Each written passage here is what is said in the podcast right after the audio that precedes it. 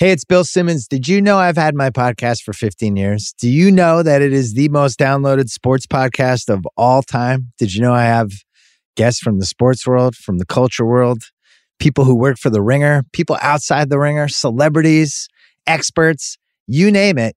It's on my podcast three times a week, late Sunday night, late Tuesday night, late Thursday night, the Bill Simmons podcast.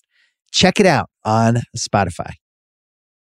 When you need mealtime inspiration, it's worth shopping Kroger, where you'll find over 30,000 mouthwatering choices that excite your inner foodie. And no matter what tasty choice you make, you'll enjoy our everyday low prices, plus extra ways to save, like digital coupons worth over $600 each week. You can also save up to $1 off per gallon at the pump with fuel points. More savings and more inspiring flavors make shopping Kroger worth it every time. Kroger, fresh for everyone. Fuel restrictions apply.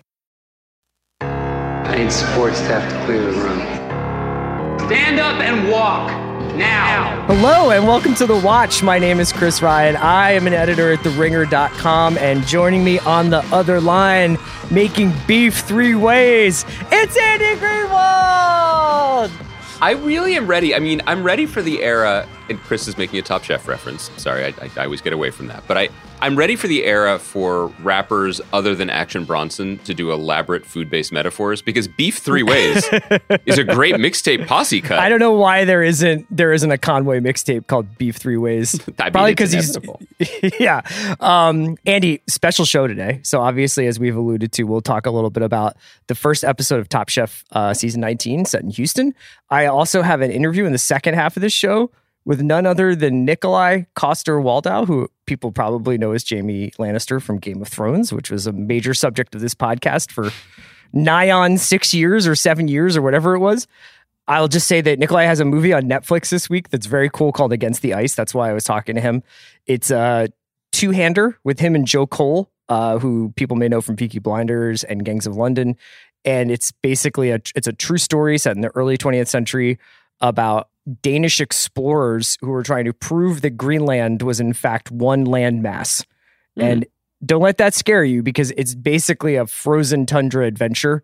And uh, Nikolaj's amazing. And the reason why I wanted to talk to him was I just think that it's been really cool watching him sort of plot his career uh, since Game of Thrones because he's chosen to do a bunch of really interesting small genre pictures like Shot Caller and Small Crimes and A Taste of Hunger and now uh, Against the Ice.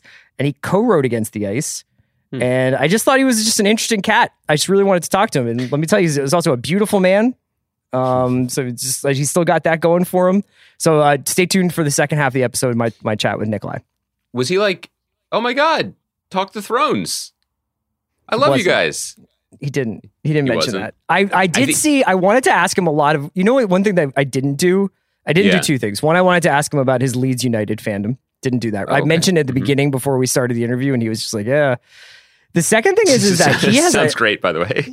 he has a sick welcome to my like home tour on Architectural Digest's YouTube channel. Oh, that's good stuff. and he's just like wearing striped linen pants and no shoes and he's just like welcome to my LA home these are these plates that I got in Lima you know like it's it's just like awesome but when you see if you ever want to ask I feel like that would be weird to ask somebody like oh I saw the kind of plates you have in your kitchen cuz they even though they open up their doors to architectural digest I still feel like there's like a Yes. a barrier where you're like don't fucking talk about my plates man I'm Jamie Lannister cut Listen, your hand off I- this is fascinating to me because honestly, I think there is nothing more interesting and revealing than a splashy photo set of someone's home and in, int- you know in most intimate places. I also think there's nothing agree. more psychotic than allowing anyone to do that, and I- feel fascinated and mortified at the same time. Like I agree, I, I I would love to see people's homes, and then I would never mention it to them because I can't believe they did that. Like I. I, I would barely let you in my home, and you're you're my best friend. Like it's just bizarre. It what much if- less if root the- around and, and look at your No. ceramics and your textiles. Well, first of all, that's because they're extremely valuable. I went I went I went big on ceramic and textiles. You know, like when other people were investing in Gazprom, not me, not me. I believe in. I just wish I had the opportunity to do something like that when I was in my early 20s. And I was This is- just like, welcome to my headed. welcome to my one bedroom or studio Yeah. apartment, architectural digest. In the fridge, you'll find one half-eaten box of raspberry Danish from from Entenmann's, and on the wall, a, a painting I found in tr- on trash day. Oh my God, no. Like, here's my Brooklyn apartment circa 2002. Ladies and gentlemen, if you may notice, this is the New York Times in a blue plastic bag on the floor. That's Mondays. Here's Tuesdays in a plastic bag on the floor. Don't touch the one over there. That's last Wednesdays in a plastic bag on the floor. you make it sound like you're Kevin Spacey in Seven. like, I, I mean, wasn't I? like, there was just, it was a different time. Chris, what would you, if you were forced to, right? Like, you, you open your door to your home in Los Angeles and there's a Yeah. camera crew and Sure. they're like, we're coming in one way or another. Like, what am is I your cops? right. While your wife is flushing your ceramics and textiles, what that was all we had. what would you what would you show them? Like what would Phoebe, you be those like? plates were all we had. How could you do that, Phoebe? What, what is there something that is like, oh, this is an item I'm proud of? Like, you know what I mean? Like, I don't have a yeah, I do. Um, I do. I do. We have a great. couple of of artisan crafts that I, Yeah. I I personally think are lovely. Some stained Oh. glass. My wife's super into stained glass, so we have like a couple of stained glass ornaments.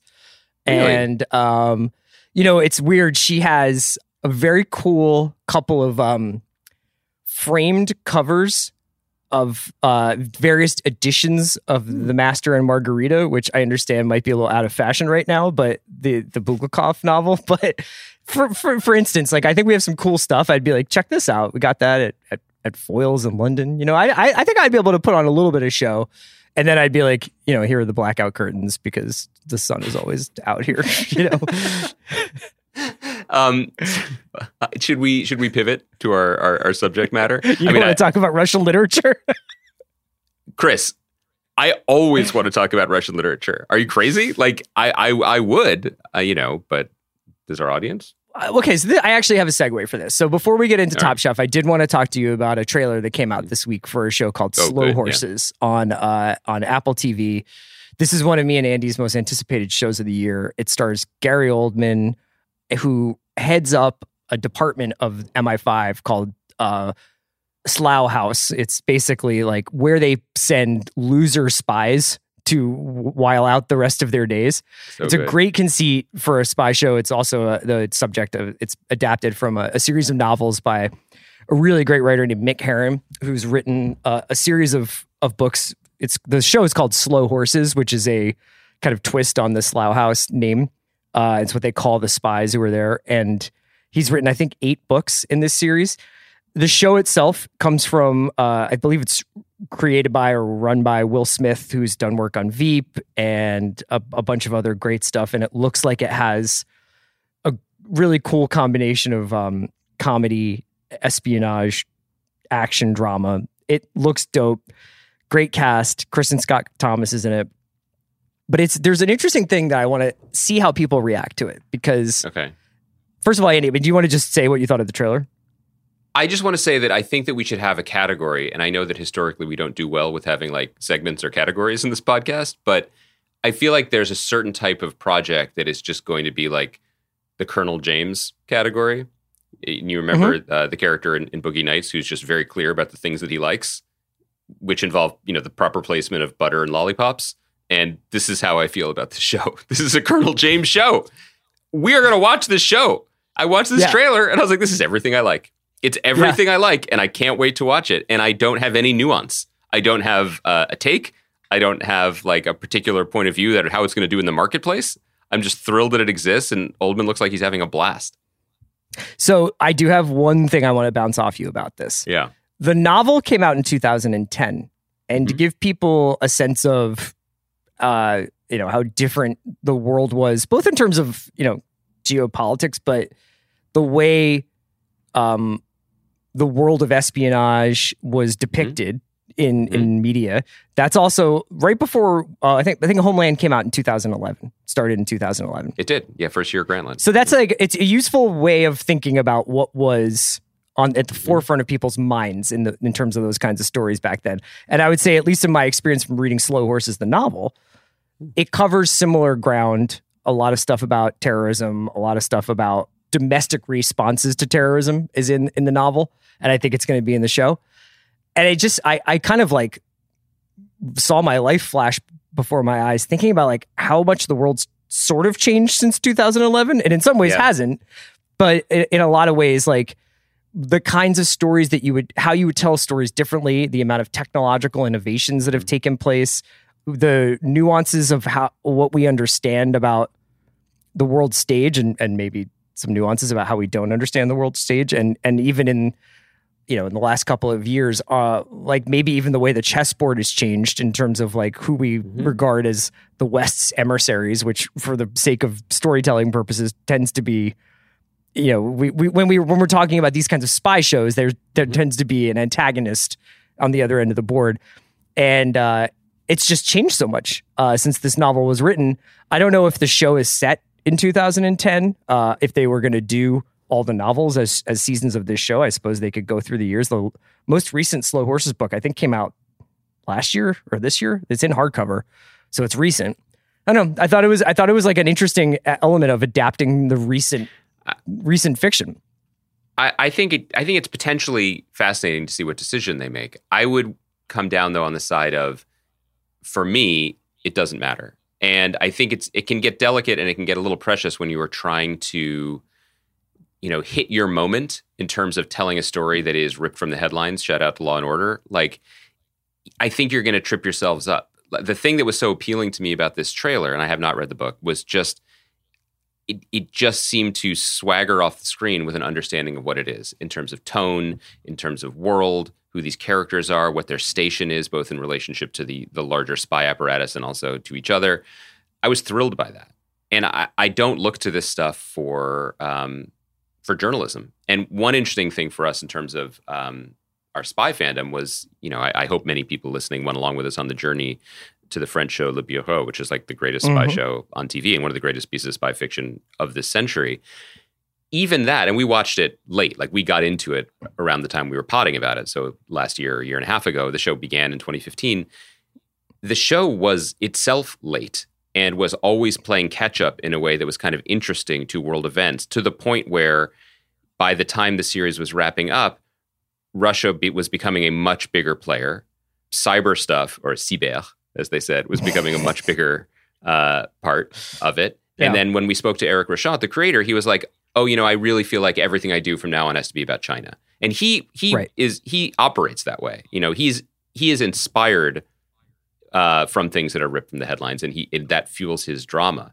But newsflash eric you had it right the first time exactly like first draft sometimes first thought best thought um Yeah. but all of this is to say like what's compelling to us about spy fiction is the nature of a of what it means to be a spy and to live a double life and to live in secrecy and to interact with the world on multiple levels at once and what that means for emotional life and drama right? So i i i too am interested in where the story is set but my hope is that i don't actually i'm not going to start googling you know mi5 mi6 uh 2010 to see if like the targets no I, I right. i i wasn't yeah i wasn't really thinking i th- i was just thinking about it more in terms of the various iterations of the mm-hmm. way we've kind of like thought about espionage and, and everything else but there is something in the story itself which is about a group of disgraced spies being thrust into a case that could bring them salvation or total destruction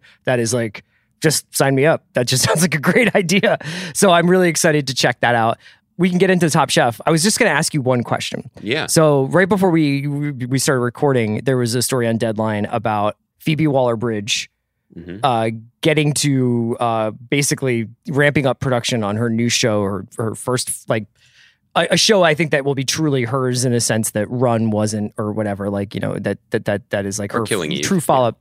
Yeah, or Killing Eve wasn't because she t- turned over Killing Eve after the first season. Um, and that it was you know basically like she'd had this overall deal with Amazon for a couple of years now, and very excited. Any any Phoebe Waller Bridge stuff was would be incredible. She had done some uh, rewriting work on the James Bond movie. She's doing uh, she's going to be appearing in the next Indiana Jones film. But uh, I was curious, how does it work when somebody has like an overall uh, at Amazon like that? But are they're working on stuff for AMC, stuff for HBO? They're It- out there doing rewrite work on MGM movies or whatever. You know, it, first of all, I know nothing about the nature of her deal or what she has been working on, the project she has brought in, where they are at in terms of development. Like we could have the the, the a deadline story is significant in terms of where a project is or where the studio behind it wants to position it in terms of the marketplace and the larger um, general public. But it often tells you absolutely nothing about timeline. You know, like this week, the trades had the story about our friend of the pod, Sam Esmail, making Metropolis uh, for Apple. Mm-hmm. This is the project that I worked on in fall of 2016. You know, like this is this is not news. I think you know he's he's he's prepping it. Like this was already all in the works, but now was ready to be announced because maybe the deals were closed or whatever. They it's also not reflective of you know she may have six things stalled at different parts uh, at different places on the course. You know what I mean? Like not ready to be announced, but maybe they're waiting on a director or maybe a, a network or not a network. It's all Amazon, but basically we don't know how productive she's been vis-a-vis this deal but i will say that deals are tricky things because mm-hmm. it's not unlike you know it's not unlike in professional sports where you know the most valued years in a way from a management perspective are when people are young and hungry and under rookie deals and then yeah. they are kind of they get a in the giant deals that they then sign afterwards some of that you almost have to consider as thank you money for what you did when you were underpaid right? You become sure. overpaid for it. Um, the kobe bryant thank you tour. Exactly. So for phoebe the other thing that comes into play is position. So when she was not exclusive to amazon she may have sold a show like to hbo or a show somewhere else. And if she those deals predate the overall they are in a first position or second position and she can work on them even though uh, she is under an overall for everything else going forward from the date of signing it. So, gotcha. and then the third piece is it's a TV deal. So if she wants to go act in a movie or rewrite a movie or write a movie, not relevant. She can go do that and do that work and sell it wherever she wants. So it's risky for comp- not risky for the richest company in the world like Amazon, but it can be risky for some of the smaller networks or streamers to to make mega deals because you can't actually guarantee the return you're getting, and very few of them dollar for dollar earn out. All of this is to say, I did note that same thing that you did, which was everybody in the world wants a new Phoebe Waller-Bridge show that she's writing and starring in. You know that that, that she's doing the Fleabag treatment on. It's it's legitimately exciting, and it was noteworthy in that deal. They were like, she signed a three-year deal with Amazon in 2019, so the timing right. seems. So be, we're coming up on the end of it. Timing looks good for her. Um, it, yeah, it, it seems smart. But the the main takeaway, business stuff aside, is this is great. Let's get a new Phoebe Waller Bridge show. and, and, and it's not going to be for people who don't follow the trades the way we do. Um, briefly, was maybe looking like it was going to be a Mr. and Mrs. Smith reimagined. Yeah, that Donald was like Glover. a Donald Glover thing, right? Yeah. Yeah, who also now has a massive overall at Amazon. But it is not going to be that. It's going to be something original to her. Okay. Well, let's get into Top Chef. So, for this first episode, you know, last season we did recaps of every episode pretty extensively, dedicated our second episode of the watch per week to it. At least for this People one, loved I think it. People loved that. I think no notes. Uh, I think that for this one, at least we can kind of keep this conversation somewhat brief. I'm so excited to have Top Chef back, as as I'm sure you are. This was a uh, a beef heavy episode, I suppose, as uh, it's it's a Texas set episode. Although they took great pains to talk about like the melting pot that is Houston and how many mm-hmm. different cuisines are in it. But there was, I feel like they prepared steak. There was a lot of steak being prepared in this in this episode, right? A, and a I great a great amount of steak. Yeah, and I don't actually find steak that interesting to watch. No, no, and let alone can you imagine sitting down for a fifteen, essentially a fifteen course beef tasting menu? Yeah, that was That's, like when you go through your fourth tartar. I'm like, wow, you're really committed to this. Uh, you know, we talked a lot last season about the the the beauty of a kinder, gentler Top Chef and whether or not it removed some of the mm-hmm. inherent drama to the show. Mm-hmm. And, you know, I noted that for the most part, the chefs got along in this first episode. There was nobody who was like, I'm not here to make friends. They all seemed like largely delightful people, at least so far. Some, uh, two people were like, "I'm not here to make beef dishes." Apparently, that's and one right. Of them went home, one of them went home for it. uh, I mean, honestly, like the, if I had a theme of this episode, it would be like human frailty and vulnerability in the uh, endemic or late pandemic era was kind of the, the the main idea of this of this debut episode. yeah, it was wild to hear a chef be like, "So you know, just between us, just just really on the tail end of a vid infection, and I can't smell or taste anything." Right. That was wild. Um, That was Jackson, And- I believe, right? yes, uh, who otherwise It's kind of hard to remember the names for everybody. Yeah. pretty well. And then there was Leah, who was suffering from a bladder infection at a really Yes. terrible time, and clearly was thrown off of her game. As you know, we're spoiling the show, right? Like people, we've watched the episode, so we're talking. Yeah, this will go up after the episode. Okay. Yeah. Yeah. So she she she went home. Um. So everyone listening to this podcast knows uh, this. I, I've seen all this. This I've watched all now 19 seasons of this show. First episodes are always messy, just simply too many people. It is a credit, as it always is, to Magical Elves, the production company, that they can make anything coherent out of this Mhm. many new people doing things.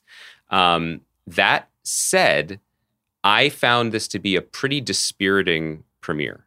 Not because of the cast per se, because as I'm saying, as I've been alluding to, like we don't know personalities yet. Um, you come out of this, you know, like this episode, like you do many seasons, being like, "Oh, Joe seems interesting and like a fun person to hang around." That guy, that guy, what Buddha? What's his story? Or Darnell? Right. I'd like to hang out with him. Like, okay, so there's some people who clearly have talent. Stephanie doesn't seem to like Asian food. Yeah.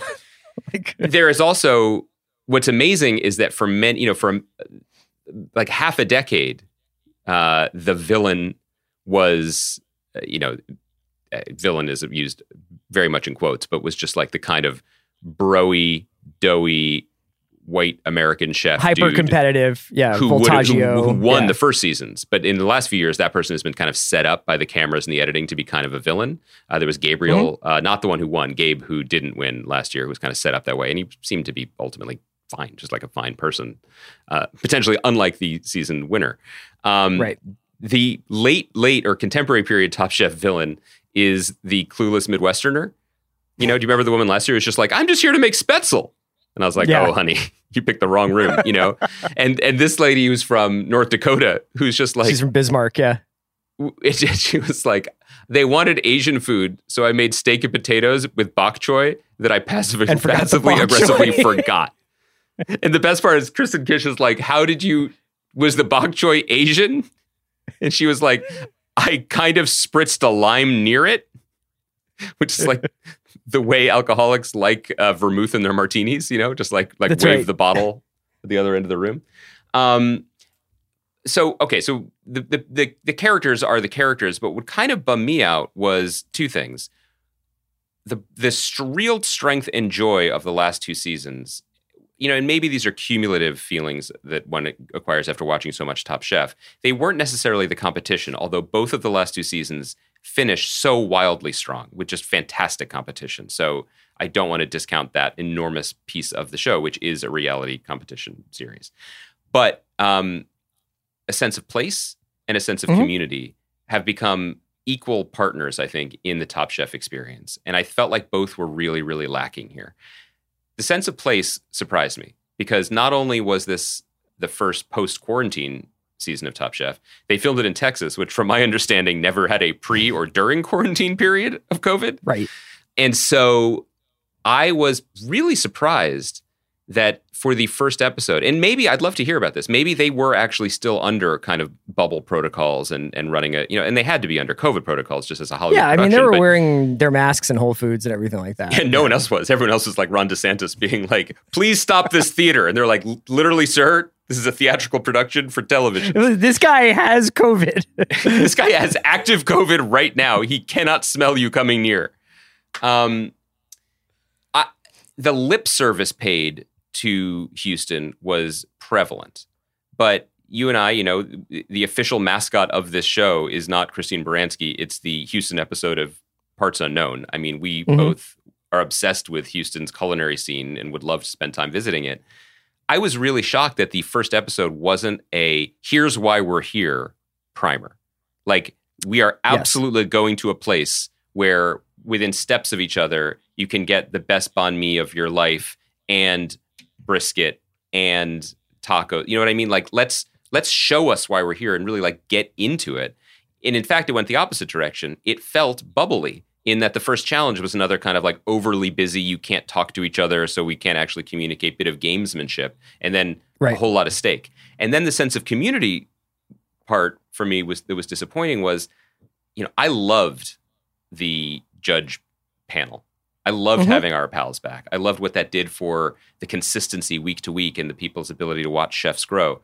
Clearly, they remember that. I mean, these people are really smart who make this show. They adapt and they pay attention to what works and what doesn't. And so, as we learned, someone from the past is going to be back every week. And um, this week, it was one of our favorites, Dawn. Although you and I both cringe whenever she says Houston is her city because we know she's from Philly.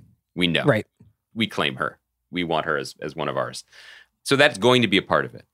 But then when you got to the, the I feel like tasting Houston and judgment- Philadelphia now have a, a much more like equitable Yes. talent exchange right now. You know? on the court, you mean? Sure. Yeah. Yeah. Um, I was stunned by the level of chefs that were and cooks that were at the table for judgment. Like Chris Shepard was just like Hulk lurking in the corner like the Incredible Hulk, and like he's one of the most prominent and powerful restaurateurs in Houston, and he got like three lines to be like, "That was good," you know. Yeah. I, I just thought that was a it, there's not there's not enough real estate for all of this, but I it, it felt like a episode of Top Chef from any year in the last decade when I have been so enjoying the show's evolution and reaction to events of the world, both social and cultural, but then also viral in the way that it pivoted and made a great season last year somehow. So I was Mhm. left feeling as cold as the tartar. Uh, speaking of Tartar, a couple of people did distinguish themselves, I thought, in this episode. Uh, so I thought it was noteworthy that when everybody does the introductions and they're like, has anybody here you know, been nominated for a James Beard Mhm. Award and worked in Michelin star restaurant? And then there's like the one guy who worked at Noma, right? Yeah. Now, all these people have like incredible CVs, so I'm not trying to dis but I, I, I do think that watching the, like the face of Top Chef change over the last 10 years has been really cool. Or I haven't been watching it for 10 years, but watching the like the last, you know, however many seasons I've watched in the last couple of years. And there's an obvious like shift in the demographic of, of chef and also the kind of food that they're cooking. Mhm. So that was notable. I thought that just like, you know, you've got like one or two fine dining, or not even one or two fine dining people, but just like the guy being like, I'm from Noma, and it's like, you're the odd one out here, you know, I thought was interesting. And the, you know, this isn't the edit didn't do this. This is what happened in the episode. The most distinguished, I guess, on paper chef who spent time at Noma totally fucks up the quickfire and Yeah. doesn't get food on the plate. And then the and this is just you know back of the And ironically, had Dawn scratching. lecturing him on on time management. an incredible moment. like that was Yeah. an incredible flex by Dawn. Um, it's it's like it's like James Harden telling Tyrese Maxey to get sleep. You know, like sleep it is Yeah. the most important thing to do when you're off the court. Um, the winner, who was again the winner, this wasn't like they don't Ro- Robert, things right? up, but Yeah. Robert wins. And I think just back of the notepad scratching is like Robert seemed like the least credentialed chef. Like well, his whole thing was that I've been a in a restaurant since 2019. he was a private chef um, Yeah. and moved very slowly in the kitchen and and somehow won for beef that like I kind of wish they would explain these things a little bit more like the last time we saw his beef he was like kind of poking at it with some sort of wire sieve being like this is too tough to be served and then everyone was like this beef was perfect Right. how does that happen how does that happen Anybody? So it, I, I, it's hard to like say like this person's food jumped out at me, but I did think Ashleigh was really interesting. Uh, so Ashleigh is a chef from Virginia Beach who is trained in French cuisine and Italian cuisine, Mhm. but cooks Southern Appalachian cuisine, and she was featured like in the photos of her where, where she, when she was introducing herself like she's like working on a farm and is doing a lot of like Yep. sourced like locally sourced dishes. Uh, she did a really interesting tartar i thought that seemed to really grab the judge's attention. And i just in vibe wise really was into joe. Uh the joe had the best vibes. Yeah without question. so yeah it'll be it- you know it's really hard to say like i don't think robert is in any way like the leader in the clubhouse just because he won one event and i feel bad for the lady who went home who was obviously not feeling well uh but seemed yeah seemed and- almost and- to be like I I volunteer as tribute. Like I, I I had a bad day. and there were other people like like Monique has I've I've heard about her restaurant in San Francisco. She seemed really focused and her plating was really good. But there definitely wasn't and I and I'd like to go back. I kind of wonder if you watch past seasons in first episodes, it's not it's not it, it has happened, but I don't think it's happened often that like someone just comes out on the gate on fire and is just so Mhm. clearly outclassing everyone else. Um, but I guess I kind of wished someone had because I kind of wanted someone to separate from the pack and be like, oh, we're throwing down a gauntlet that we're going to be able to do this. This You season. can kind of start to just see heavyweights come out. Like Shota, I thought like was was pretty hot out of the gate and and didn't quite lead wire to wire and obviously didn't you know win. But like I thought you can sometimes see people kind of distinguish themselves early on. Um, the, the other yeah. thing that was kind of lacking, other than I- think uh, you're right to shout out Ashleigh, was at least in the early going, or at least in the people who got showcased. The thing about Shota that was so remarkable was Shota just was literally cooking in a different language than everybody else. Um, Mhm. You know, he, he, the, the the techniques that he learned in Japanese kitchens just set him apart. And they didn't necessarily make him better than everyone else, although he's so exceptional, they kind of did. He was just clearly making food with from a very different approach than other people's, which, you know, there was a very diverse cast last year, but it did by and large come from a Western cooking, slicing, and plating perspective. And that was cool to have that other energy in the kitchen. And I would imagine there are people that I'm forgetting or overlooking or didn't get screen time that will bring that this season. But that was something that I was really appreciating about the show in the past. I don't know. I think it's a different energy. You want them to get outside. You want them to go around Houston. You want them to get some fun. You know, I- like you, I do, them and then, like- get in the cut. You had all those like heavy hitters at the table, and then the guy who made, who was at judges' table at the end was the guy who hosted them, who may well be an important restaurateur in Houston, and that may be a, is an essential restaurant, but he didn't feel like a heavyweight to me because Mm-hmm. I didn't know him, and also because I kind of like.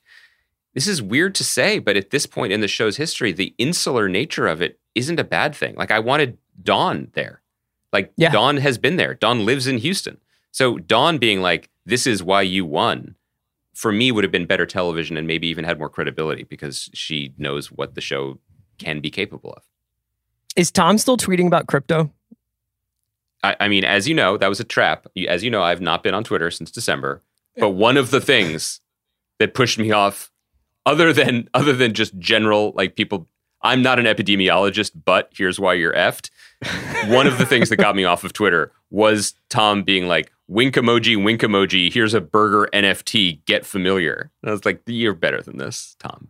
Tom Colicchio five hours ago. We're live on Twitter Spaces. Come ask some questions about food, music, Web three, and tonight's Top Chef premiere. So yes, he's still tweeting about crypto. People get brain broken, man. Huh? Like what? What is that? I just Wait, can you did- can I eat craft in the metaverse? Like I don't think so, right? I don't think so. I mean, I, I guess he was kind of at the forefront of just like the, the chef throwing up your hands and being like Kramer doing the movie phone imitation and saying, "Why don't you just tell me what you want to eat?" Because the innovation at Craft, people who don't know this, the innovation at his big restaurant Craft was that the menu is divided between like mains and sides, and you could be like. Yes, I, I think that I, a customer who has never sat in a restaurant this fancy before, should be the one to decide what the steak Right. goes well with. Like, right. power to the people, man. I guess it's all, you know, wide open systems. That's what the future, it's blue sky, right? That's what Twitter's getting into. That's right. Um, so don't why don't it. we we could tap out there? Uh, we'll keep talking about Top Chef throughout this season. I think as the early episodes go on, like it's it's easier to kind of fit them into the, our our Thursday shows rather than dedicating forty five minutes to them. Uh, we'll get into my interview with Nikolaj Coster Waldau from uh, the film Against the Ice, as well as obviously Game of Thrones. On Monday, we're going to have a special guest. Uh, Adam Scott from Severance is joining us, and we'll be talking a little bit about the first few episodes of Severance and and his career. It's a really cool uh, long talk, but we'll we'll also chat maybe a little bit about the dropout and some other stuff. And I think we have another guest on on the following Thursday. So we have like we have a ton of guests right now. Yeah, we do. We're- so th- we're we're, We're, cooking. being very welcoming to people. That's right. We are. Space. It's a big tent. Uh, we were produced by Kaya McMullen as always. Andy, I'll talk to you on Monday. I can't wait.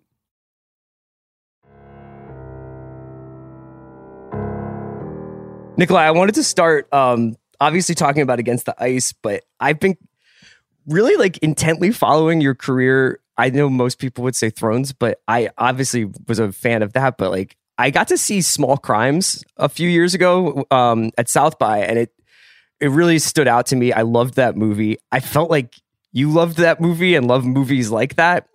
And I was Yeah. wondering if, in relation to Against the Ice and the stuff you've been doing over the last couple of years, if that was a little bit of a turning point for you of, hey, I'm going to start making like maybe some smaller stuff, but stuff that I feel really personally invested in, and and if that led to Against the Ice in some ways.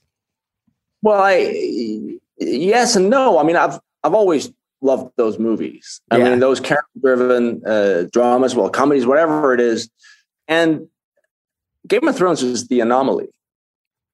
I didn't know it was going to last for ten years. Yeah. I mean, that was it was a great. I mean, it was a wonderful gift, and I'm I'm I'm forever grateful for it.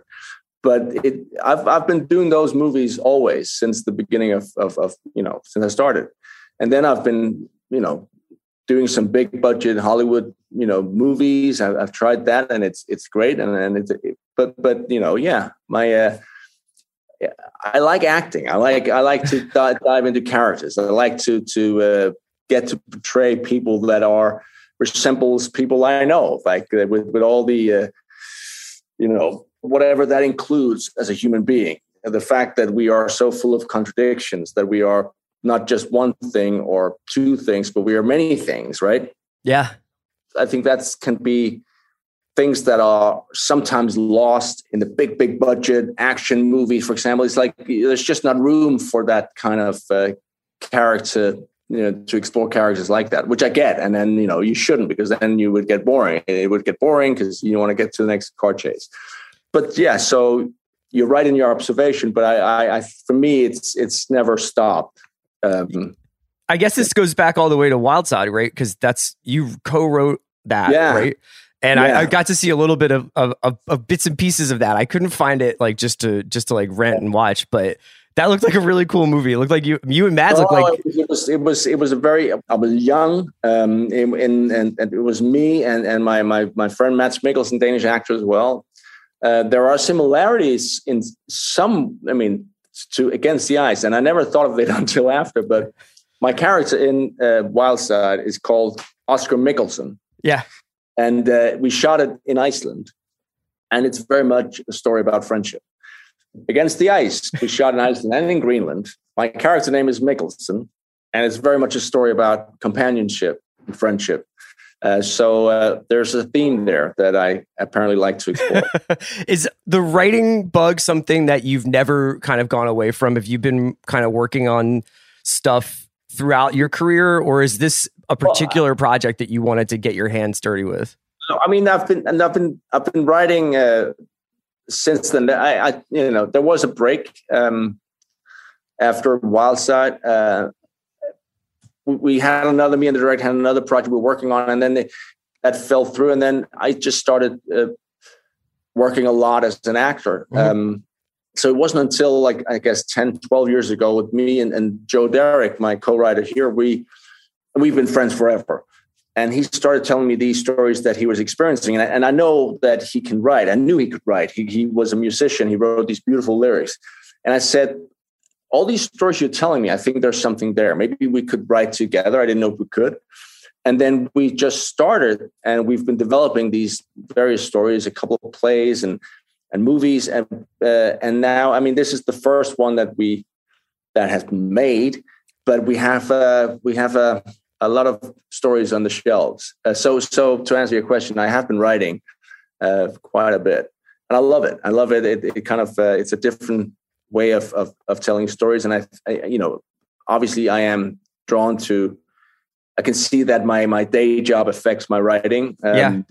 Like with this story, it's the it's the characters, it's the, uh, the surprises in characters uh, that I I'm attracted to. I was wondering whether or not like you can even define the different muscle you get to exercise in writing versus performing and and I, I was curious also as somebody who writes like it, it can be very frustrating it could be very lonely it can be very Yes. like uh confounding sometimes like that if you experienced for me i think that in the beginning of i mean watching for so many years uh, dan weiss and david benioff Uh, work on game of thrones. And and that's like looking at them and they're going I, I was talking to joe about it. Like listen two best go to work every day with your best friend. And i mean that sounds like heaven to me. So Yeah. that's why that's why we then started our company two years ago too because i was like we i'm gonna be inspired by that. Because it is i think that is my my biggest challenge as, as when i'm writing is to the discipline on, on just not running away from the, from from the work. I mean, not you know, not to find excuses for not doing the work. Uh, it is it is brutal. Uh, it's great when you have the, the moments of inspiration, but sometimes you have to find that. It, it's not just going to happen. Um, and then you have someone that is uh, to have someone uh, to do it with. It, for me, it just it, it really helps. So for Against the Ice, which in some ways is this epic, sweeping, very physical movie, but in another way is almost like black box theater because it's it's really you and Joe just kind of in this blank canvas landscape in a lot of ways. What were some of the things that you were trying to do, maybe structurally, maybe? Uh, I'm I'm very curious about the writing process for for this in particular because it's at once like an adventure movie, but it's at once a very very intimate character study. Yeah, I think yes, it is, and uh, and uh, obviously it's, it's based and it's, it's, a true story. It, it's based also on this book, Two Against the Ice, that Ejnar Mikkelsen wrote, and it was it was what I because I love. I mean, uh, you know, story the, the, the whole all these stories of of, of explorers. Uh, you know, I've I've heard them from from I was a kid, and I always find exciting like that whole idea of, of finding unknown land and going to places where no one's been. There's something you know very you know interesting about it. It's exciting, but then there's also a lot of movies like that, and it can get you know you can tell the story quickly and then you go well what else is there but what in the what i loved about this book was the way he described the uh, the inner life how it affects the mentally how uh, your brain will make up stuff that isn't there and then because it's because that's all we have our perception. This is everything is subjective you know uh, reality is really just what we what, what yeah. is constructed in here right? Like our the, the two realities you and i have now is so different. You know we're talking to each other but i'm in a in a room there's some people sitting there with computers i'm like i'm you know and you're sitting somewhere else and i mean it, it's it, we believe that we are in in a community and we are communicating and we're in the same world but still at the same time our realities are sure. very different. Anyway i'm, I'm, I'm being very um, theoretical here but there's something about that i just find interesting. And i love that the way they describe uh, he describes in the book uh, how they see things how even when they know that this is cannot be real they want to explore it. They want like like you know uh, they see food like like the like the old cartoon story. Yeah. Like they see food. They uh, uh, you know Ivar uh, sees his grandfather, and and and in in the in the story we have that in the in the film, but but in the real story they spend days looking for him, even though they knew he wasn't there because there was no way he could be there. and then of course there's this little. Uh, part of the book which talks about this postcard. And and the way he described that uh, was very moving and I thought was interesting that that they find a postcard with these women on. You know, just all these women lined up in front of a house, and the, they pick Ivar picks three, and and Ejnar picks one to be their girlfriends, and then these girlfriends become very real, especially for Mikkelsen. So the fact that like we found these these uh, these recordings of the guys when they were old, uh, and it's, it's it's moving here. Like I think Mikkelsen was 89 and Ivar was 85 at the time, they're talking about this and you remember, oh you remember when you know when we saw your grandfather? Oh we were so silly. We were like losing our minds. So funny. And then we did this and then we did that and you found that postcard and we had the girlfriends and then suddenly Mikkelsen gets serious and goes and that was the time you let me down that was the one time when my friend let me down and the fact that the, the, the reality is that these were imaginary women and Ivar just made a comment saying, Yeah, I had a dream about your girlfriend. I'm sorry. Clearly, this just this wasn't real. But 40 years after, the 50 years, sorry, after the fact, the emotional response was still so so strong that Mikkelsen still had to say, "You let me down." Yeah, there's he's still holding on to it. Yeah, still it's still raw, and I thought that was that was just a beautiful thing, and and I thought that was interesting to write about. Um, and then the fact that with most explorers, uh, you don't just go out there; you choose. These these are people that are driven. They want to go and conquer the world. They're alpha males. They they have something to prove. And in this particular story, yeah, we have one of them who is all that. The other guy is nothing like that. He just he just happened to be there.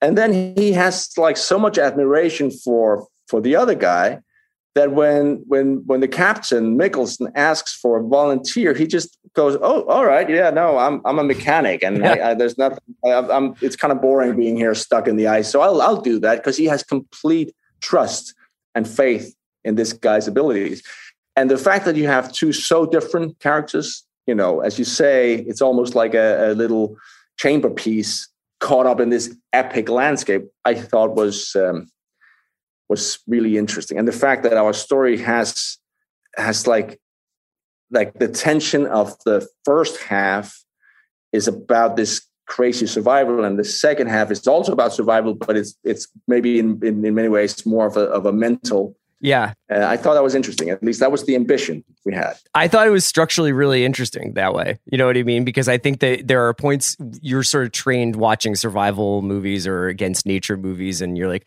yeah. this is the part when they do this, and this is the part when they get rescued, or this is the part when they think they're not going to get rescued. Yeah, and then yeah. it just becomes a much more of a psychological battle. I wanted to ask you a little bit about the Mikkelsen character because, you know, you've, um, you've played great characters. You, you've you've done Macbeth. You've played, you know, sort of like there there are characters that are larger than life, and then you're you know you're writing, you're bringing this character to life. And I obviously saw shades of like you know Captain Ahab esque behavior know, occasionally in Mikkelsen I was curious about juggling. You know, you have these recordings, you have this book, you have like the real person, and then you have sort of obviously the dramatic impulse and the desire to create like an interesting character and and playing with archetypes like that because he's not all Ahab. You know, he's not he doesn't lose it out there and you know in, in a way that like where it's far beyond driven, but he's he is driven by something greater than purely survival. I mean, he wants to get these journals. He wants people to know the truth about about Greenland. So if I was curious about the the, the sort of the, the real man versus the character that we see on screen and how you how you thought about that. Well, well, what we found out when I when we I was starting doing research was that right after the trip, he wrote one book, mm-hmm. and in that book, he doesn't mention ivor that much. It's mm. really his accomplishment. The second book, Two Against the Ice, is dedicated to Iversen, and he clearly states that the reason I'm alive is because of this man. I right. owe him everything. And I thought that was interesting. We want to have that into our story. So in our story, we also make him older. In the reality, he was 29 when he did this. In our story, he's, he's my age. And so there is that age gap between the two characters. We have uh, his second in command at one point said early on says, "What are you doing? What are you? You don't have anything to prove. Like you, you, you're an old man. You're getting old. You're too old." And he's like, "What are you? T- what are you talking about? Like this is insane." So he has the arrogance and the the self belief and the, and and and all that stuff, all the, the things that like a guy who has something to prove, right, and driven by by honor and you know all those those things. Then he has, of course, he has a journey. He has to learn something, and and, and it's it's these very basic human things. Is that we are only something because of the people we surround ourselves with, mm-hmm. people we get into contact with, for better or for worse. That's what defines us. We're not we're nothing on our own uh, he believes that you know the, the, expeditions Mikkelsen had done before this were all solo. He was a guy who was like, you know, I know best. I don't need anyone else. But he finds out the hard way that you do. And I thought, you know, wanting to do that is kind of the whole life of him. Like we wanted to, uh, you know, to get into this story like that. That that would which in reality took him probably 20 years to come to that conclusion. We wanted to do that in, in this, this, this story. But you're right. It's a, it's a, it's a, he was a real guy. He he's loved by his his family. He's a hero in the family. We were very uh, conscious of of that responsibility, um, and I knew that. Of course, we are. He uh, well, this is kind of spoiled, but he um, he loses his mind a little bit in this yeah. movie. I mean, uh, there you could, yeah, and and and and of course that is something that we, you know, make up based on on the book. But he doesn't go into these details. He's just saying we knew we were losing our minds, but we had to, you know, he's trying to be um, what do you call it, sensible about it. He Sure. doesn't go into he, when he writes. It's not an emotional thing. He says uh, the most he can say. Yes, we came back and noticed that there had been someone here to to come rescue us, and we missed them. That was a tough day. it's a So- stiff so- upper lip. That's pretty good. That- But then I went. So anyway, so we we had a screening for the family, and for uh, we I spent a lot of time talking to his great granddaughter, um, great great granddaughter. Her name is Naya Mikkelsen, uh, after Naya. In Yeah. The movie. And I, I mean, they were so happy. They were so proud of the movie. They were so. I mean, I was so relieved. Uh, they felt that we honored their relative in a, in a good way, um, and they felt that all the stuff that we did, even when we when we showed him in a not you know not the best of lights, they got it, they understood it, and then they the respect. So so that was uh, that was a relief. But but uh, we, we also did uh, think a lot about it. Wanted it to be truthful. Didn't want to make it. I mean, you could have made this. You could have based. You could have done a lot with this story. You could have. Uh, you know, gone complete horror, uh, terror, Yeah. thriller. You, have, you know, the cannibalism. You know, you could have gone that way, but we still we just felt there was so much humanity in it that that for us was more interesting. Like that the the emotional impact of this thing between these two men, um, the the pain of longing, the pain of loss. Uh, that idea that if you're when you we all know that if we're away from home if we have families you can miss someone to then know that maybe everyone back home believes I no longer exist. right. How does that affect you?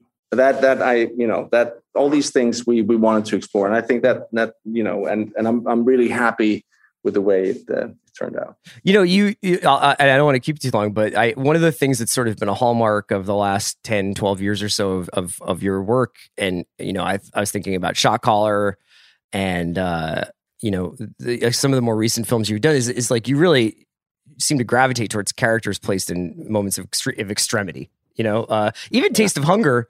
You know, I think that being a chef in and of itself is kind of like That a is- very extreme profession. You know, you know, how hard is it, or maybe now that you're older, it's easier. This, but t- how hard is it to shake these roles after you're done?